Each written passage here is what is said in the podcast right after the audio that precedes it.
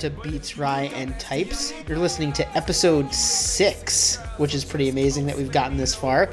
You were just listening to a song by Cities Aviv, who's a rapper and producer from Memphis. Something that I just really got into last year. He he has a really unique sound, and somewhere between kind of the electronic music that we've been listening to and harkening back to the hip hop stuff like Black Moon. And anyway, today we were having a tough morning, and we don't- both of us, I think. And so I, we were thinking, what better way to make us feel good than to talk about our probably absolute most favorite subject and something that we could probably record multiple, if not have an entire podcast dedicated to, which of course is pizza. pizza.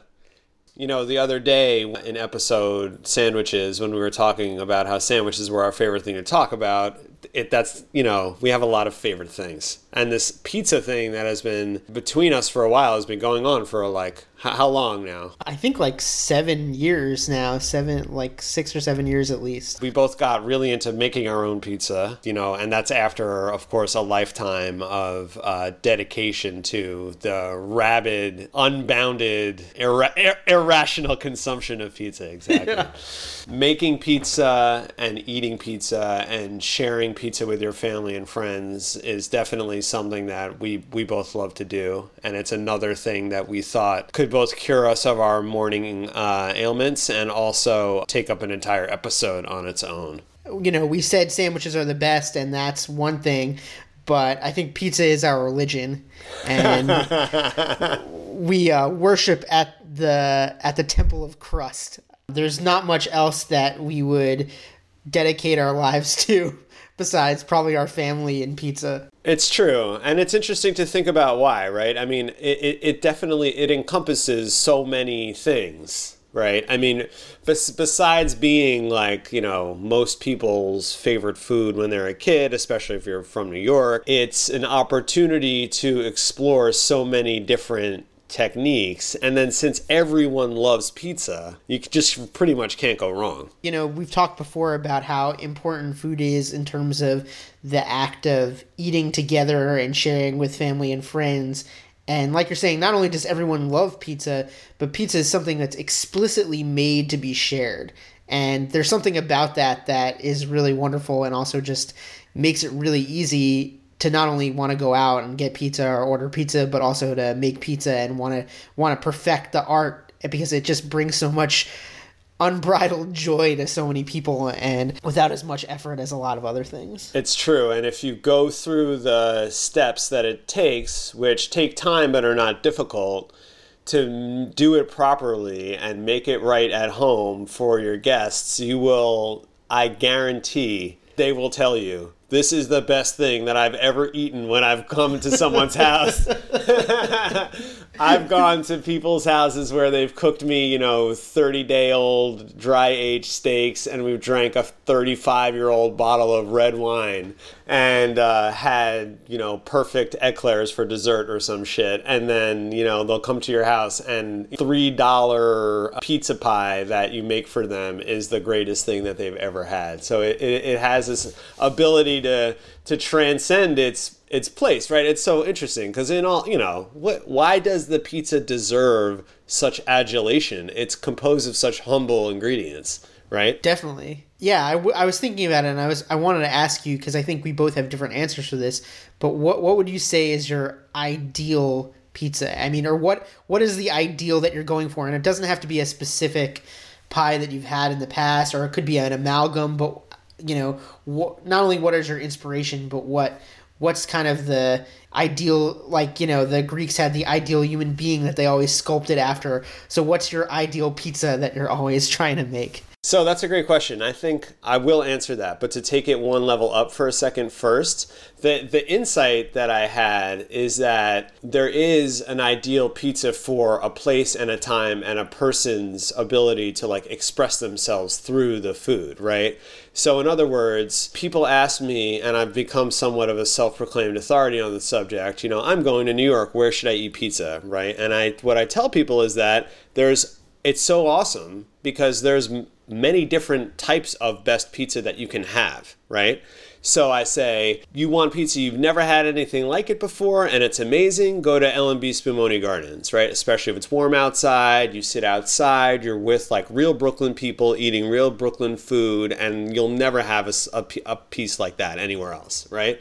And then I say, if you want to really worship at the altar of, you know, of fan of like the greatest or one of the greatest living food and pizza artisans, you go to Di Fara's, right? Because that's a guy who's been making the pizza in the same way, in the same oven, standing in the same spot for like 50 something years, if not more by now. And then if you want to get, you know, if you want to have the kind of typical New York brick oven pizza experience, you can go to Grimaldi's or you can go to Lombardi's or or one of those kinds of places, right? And then if you want to go get a slice, you go to this place or that place, right?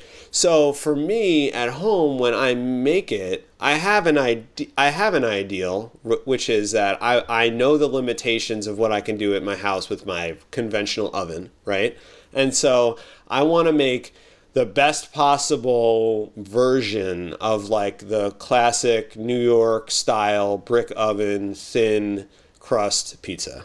But my own personal taste comes through, right? Like I like a more sour dough. I like it to be very fermented. I like the bottom to be browned. I don't ever cook my sauce when I'm making tomato sauce. Uh, pizzas, fresh mozzarella, basil, red pepper flakes to garnish and pecorino cheese or parmesan cheese if you're feeling fancy Olive oil. olive oil drizzle. olive oil of course right so like that's that's how i calibrate right so when i you know if i'm making some if i'm making pizza at someone else's house or if i'm making pizza after i just moved i like make that one over and over the margherita. I make it over and over and over again. And if it were up to me it's funny because when people come over i make fancy stuff for them. But if it was me i would just only eat margherita pizza. Like i like season seasonal stuff is fun like whatever.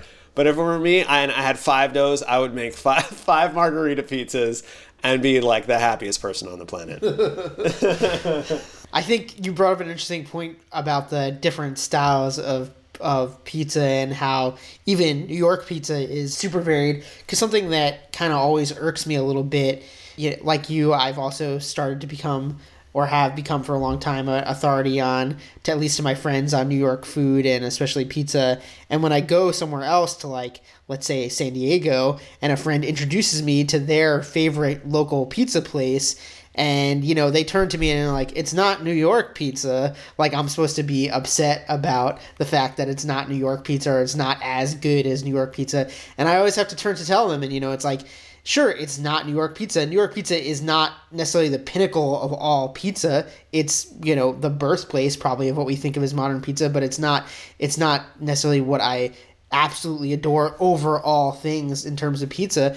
But it's also even in New York, it's super varied, and you can't necessarily pinpoint what exactly all New York pizza looks like. So when you go outside, you know, don't feel ashamed of what your pizza is for your local place. You know, it it's actually probably really good. It's just not the same thing as New York pizza, and sure, they're just different things, but that's like any kind of baked good or any kind of food that you have outside of the place that necessarily was born from. You know, tacos in Oakland are definitely going to be different than tacos in Mexico City, but that doesn't mean that they're not really good tacos. And so I would say, you know, everyone should feel pride over whatever they think is their really good local spot and obviously seek out the best, but everyone has a like at this point every place has a, some really good or at least some decent pizza.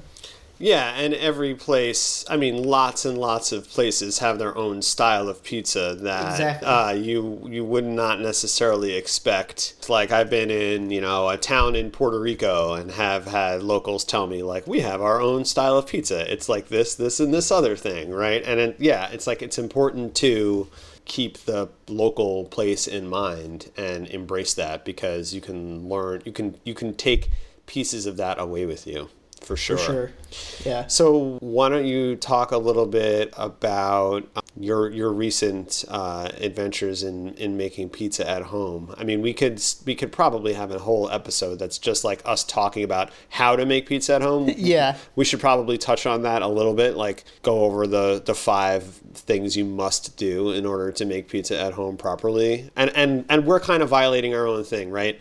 Pizza it's fle- this is a flexible notion right? So we're taught we aaron and i are into making the same kind of pizza at home. So this is the recipe for that. There are other recipes that you could use to make different types of pizza. But we think if you have a regular old oven at home and you're trying to make that new york neapolitan style margherita pizza the one that's like you know the picture of pizza in the dictionary pizza this is the best way to do it. So what do you think? What what what should we uh, what should we touch on next in that regard? I, I would actually step back a second and say that you know my pizza and the pizza that we've been making, I think together and have developed been developing over the past number of years is also inspired, I would say, a lot by like San Francisco pizzas and Oakland pizzas because I spent a, a couple years out there living out there, and there's something in between like the New York classic and this San Francisco kind of local um, seasonal ingredient driven and kind of smaller one pie per person type thing that I think is a little easier to achieve at home, but also kind of somewhere in between the two is I think what we both kind of been striving for. And so anyway, yeah, it started I would say as five important things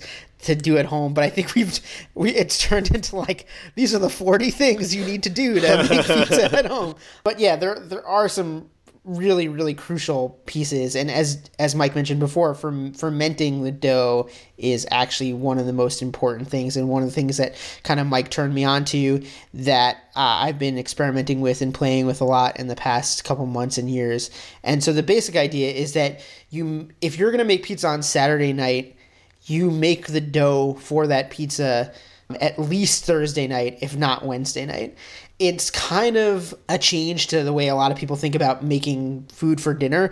Most people, I would say, myself included, will think of something the day of and want to be like, I want to make this tonight. If you want to make pizza really good pizza at home, the trick is definitely that you have to plan ahead a little bit. And it's actually not like you're doing something for three whole days. It's you take basically 45 minutes, which like 15 of those is actually active work to make the dough on the Wednesday or Thursday night, and then all you do is just put it in the fridge and basically pull it out on Saturday or around the time that you're going to bake, and then that's that's it in terms of making the dough. You're not actually there's not extra work you have to do, but the magic is that the yeast and the sugars and the flour and the salt and the water sitting in your fridge over those couple days turn into something that's much more than what you put into it. That's all the magic of fermentation, basically.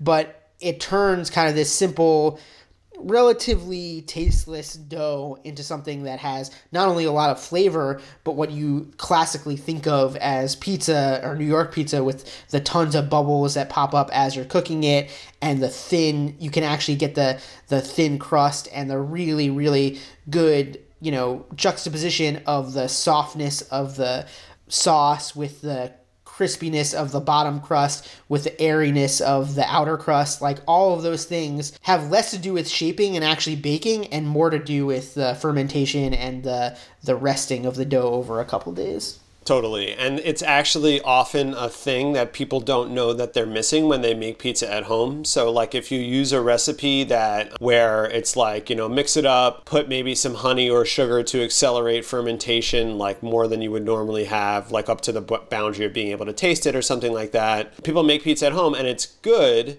but they're like, why? You know, I've heard a lot of people say it doesn't really taste like the real thing. And then they try fermenting the dough in advance and they're like, oh, that was like a flavor and a texture that was missing from the pizza that I was able to put together. You know, if you observed a typical New York pizzeria that does this with their dough, you wouldn't know it, right? Because you would just be like, they're just pulling doughs out from the retarders into the oven or I'm stretching them and then putting them in the oven. You don't like see the time that goes into it it. Um, the process of mixing the dough uh, is not that challenging, but you have to do it a couple days in advance. And though it's not the everyday work dinner thing, I think people are used to that kind of meal, right? It's like your Sunday dinner, your Friday night roast chicken. It's like you make the pizza night a thing, right? I mean, the way that the proper way to make it is will you know will produce probably more than you can typically consume uh, as you know a single person or a couple. It's good for a family or if you have friends over,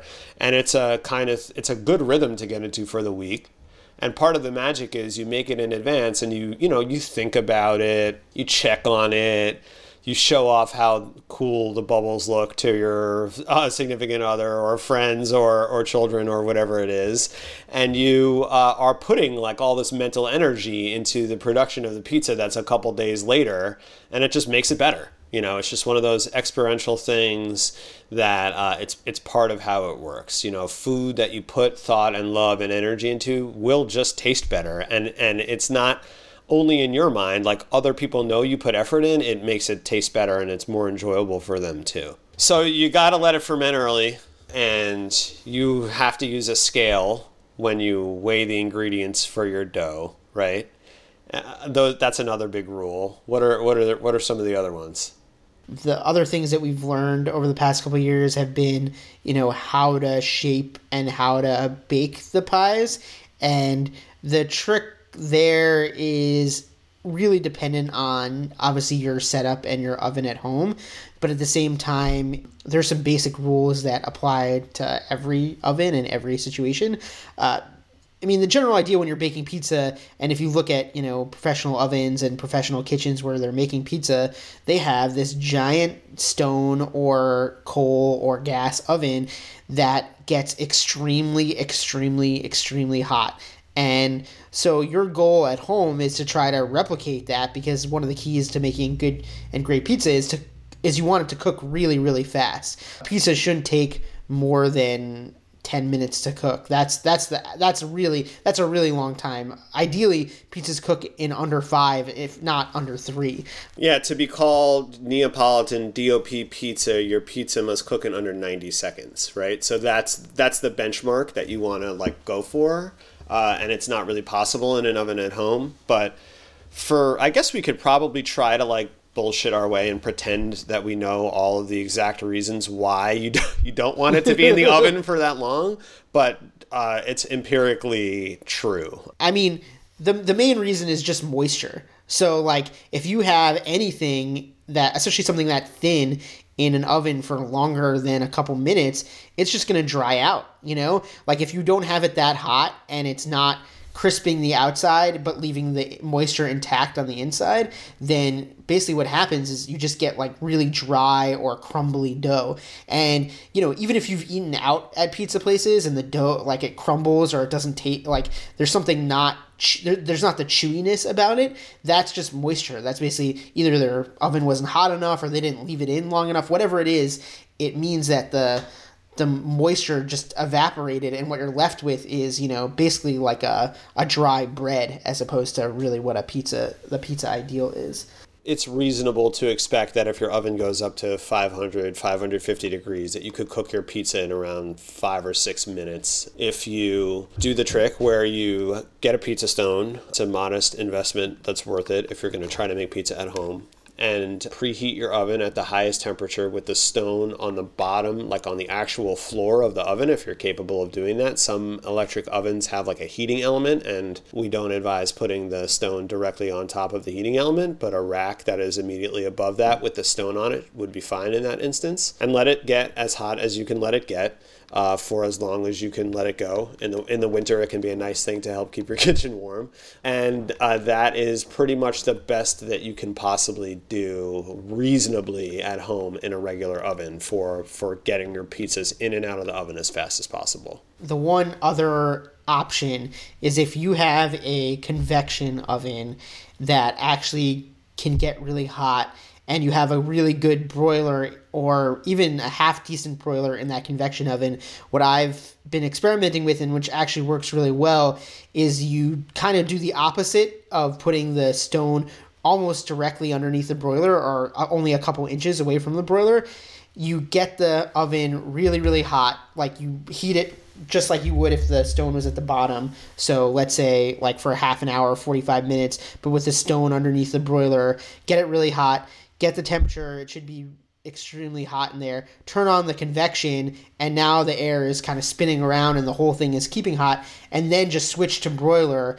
And now you have this really hot oven with a really hot stone to cook the bottom, and then you have the broiler on top to cook the top at the same time. And the convection kind of is con- continuously moving the air around to keep everything really hot. For me, that's been working really, really well, but it definitely it only works if you have a convection oven. If you don't, then the second you turn the broiler on, it's just going to get too cold. The stone is going to get too cold, and the rest of the oven is going to get too cold, and you'll cook the top before you cook the bottom. How long does the pie take if you have the broiler? You have the broiler like on high the whole time during the cooking process? Yeah. And how long is it taking? I've been getting pies out in two and a half, three minutes, and it's been amazing. Yeah. Yeah. It, it like I have an extra tool that you definitely don't need, but it's pretty fun because you can shoot it at your family and friends and they think you're gonna blind them. Is this laser pointer thermometer that you can get? They're only like fifteen dollars. Infrared thermometer. It's an infrared surface temperature thermometer. It's mainly used for like chemical applications, but we'll put a link in the notes. But you can get get them on Amazon, I think, for fifteen dollars. But it's pretty accurate, and all it can do is measure surface temperature. So you're not going to be like measuring the inside of a roast or something with it. But it's really good for taking the temperature of a pizza stone, for example, or measuring how hot the inside of your oven is, or how hot boiling oil is for frying. I've been taking reads as I've been heating stuff up and I've been getting that stone to like 750, which is which is awesome. But the convection really really makes a difference if if you have it. Right. And if you don't and you just have a and you have a, a decent broiler in your oven, you can cook the pizza for you know four or five minutes until the bottom is uh, nice and uh, brown or you know has nice mottled brown spots on it. And then you can switch the broiler to high and do about 30 seconds or a minute under the broiler and remember to switch it right back to the hot oven temperature so your oven doesn't lose as much temperature. And that is a pretty good uh, thing to do as well. And can, and can also be nice if you want to like throw maybe some you know greens or something on top that you just want to broil and don't want to have in the oven the whole time. That can be that can be a good thing too Totally, yeah. No, I think no matter what, another one of our five things is using the broiler at some point in the pie making, if not for the entire time, but definitely if if not just for the a hit at the end, because that's kind of one of the hallmarks of the of kind of our ideal pies is the you know very crispy outer crust with the moist inside, but in order to get that you know the stone is only cooking it from the bottom really. So you need that direct heat from the top too to get the to get the really crispy beautiful black and brown bubbles that you see yeah, I think the other another important one is, you know, you don't make pizza that often. It's a special occasion thing. Use really good ingredients when you make pizza. Olive oil is one that we've often talked about how important that is. You know, you use olive oil as a garnish on a, on a fancy pizza. Mm-hmm and it makes an amazing difference. The real olive olive oil, uh, you only need a tiny bit of it, a little splash on the end, and it makes an amazing. It has an amazing impact on a simply put together pizza pie, and using cheap or old oil instead just don't use any olive oil like if you don't have nice olive oil to use at the end to garnish your pie just don't do it use you know something else grate some extra cheese on it or something like that. But i like to go and buy fresh mozzarella canned tomatoes that are uh, you know some kind of good roma tomatoes. You don't have to buy the dop ones um, but any any that you know taste good are good. Uh, and you know fresh basil and i like to make sure that i use the best possible ingredients uh, when i make pizza. Yeah, and that's like there's another key thing that you sort of touched on there too, which is that you should always, always grate your cheese fresh. Like, don't, please, please, please don't buy pre grated Parmesan cheese and put it on a pizza. Like, it's just not going to taste the same. It'll be dry, and probably it's not the best Parmesan to start with anyway. Try to find, seek out places where you can get real Italian Parmesan, or if not, some other cheese. You know, you don't have to use all Italian ingredients. You can definitely go and get if there's some really good local hard aged cheese that's made by you with really good ingredients. Go for it. That that sounds great. But yeah, the kind of mass manufactured Parmesan cheese just is not you know, there's a reason it's spelled P A R M E S A N and not Parmigiano. It's a different thing, and it definitely just does not taste the same. But there's other really good ones that are considerably less expensive. Grana Padano that you can buy is a lot cheaper than Parmigiano Reggiano. You don't have to like break the bank. Usually, if you go to a cheese store and you don't want to buy a huge chunk of it, they'll cut you a smaller piece that you can use pizza is a fast and casual thing that most people grab grab on the street on the go when they're eating it out but we really like to take our time with it and do it right when we make it at home. It, it's not the hardest thing in the world to do but it takes enough effort that it's nice to it's really nice to take your time with it. Yeah i would also say it's sort of a gateway drug in a lot of ways to to a lot of other cooking and baking experiences. Is not only is it a really good intro to to making dough and to learning about bread and other dough based recipes, but it also teaches you about fermentation. It teaches you about how to use your oven and how to use different ingredients and to think about composition and stuff like that in ways that you probably haven't before. And for me, I can say without a doubt, it was the the definitely the thing that got me hooked on making bread and learning about different ways to do fermentation and when you first start out you're gonna fail. Like that's that's an interesting thing that i think we might want to touch on too. It's like making pizza at home or making any bread really anything that where you put a lot of effort and you're working with kind of wet sticky ingredients chances are the first couple pies they might be good and but chances are out of the first four that you do one is going to fall face down on the bottom of your oven and catch fire or something worse or you're gonna just, just gonna slip off the end of the peel and go all over your floor whatever it is or you're just gonna turn into a calzone it's le- it's a lesson to learn that you know you fail you work on it you get better you try again and it just really i can speak from experience and from actually doing this that you work if you if you take the effort to work through the failures and the mistakes and even the failures still taste good they're just a little messy you'll be rewarded with at the end very very good pizza that you're very confident in and you can invite people over and impress them with your pizza skills what else what else should we uh, what else should we touch on here wh- where do you where do you go from pizza? You know, once you've made a really good pizza, what what are the other things you can do with the knowledge after you've put all that effort into making dough? I think, like you said, like it's a it's a gateway thing, but it's like a framework. It shows you that uh, you can take this, you can take food that you really love, and that people will tell you you can't make it good at home, right? And you can learn the steps and break each step down and figure out how to do it to the best of your ability and to your taste and like you can do it right? Like uh, the other day i uh, made or a couple weeks ago i spent a bunch of time and effort and money making pho at home.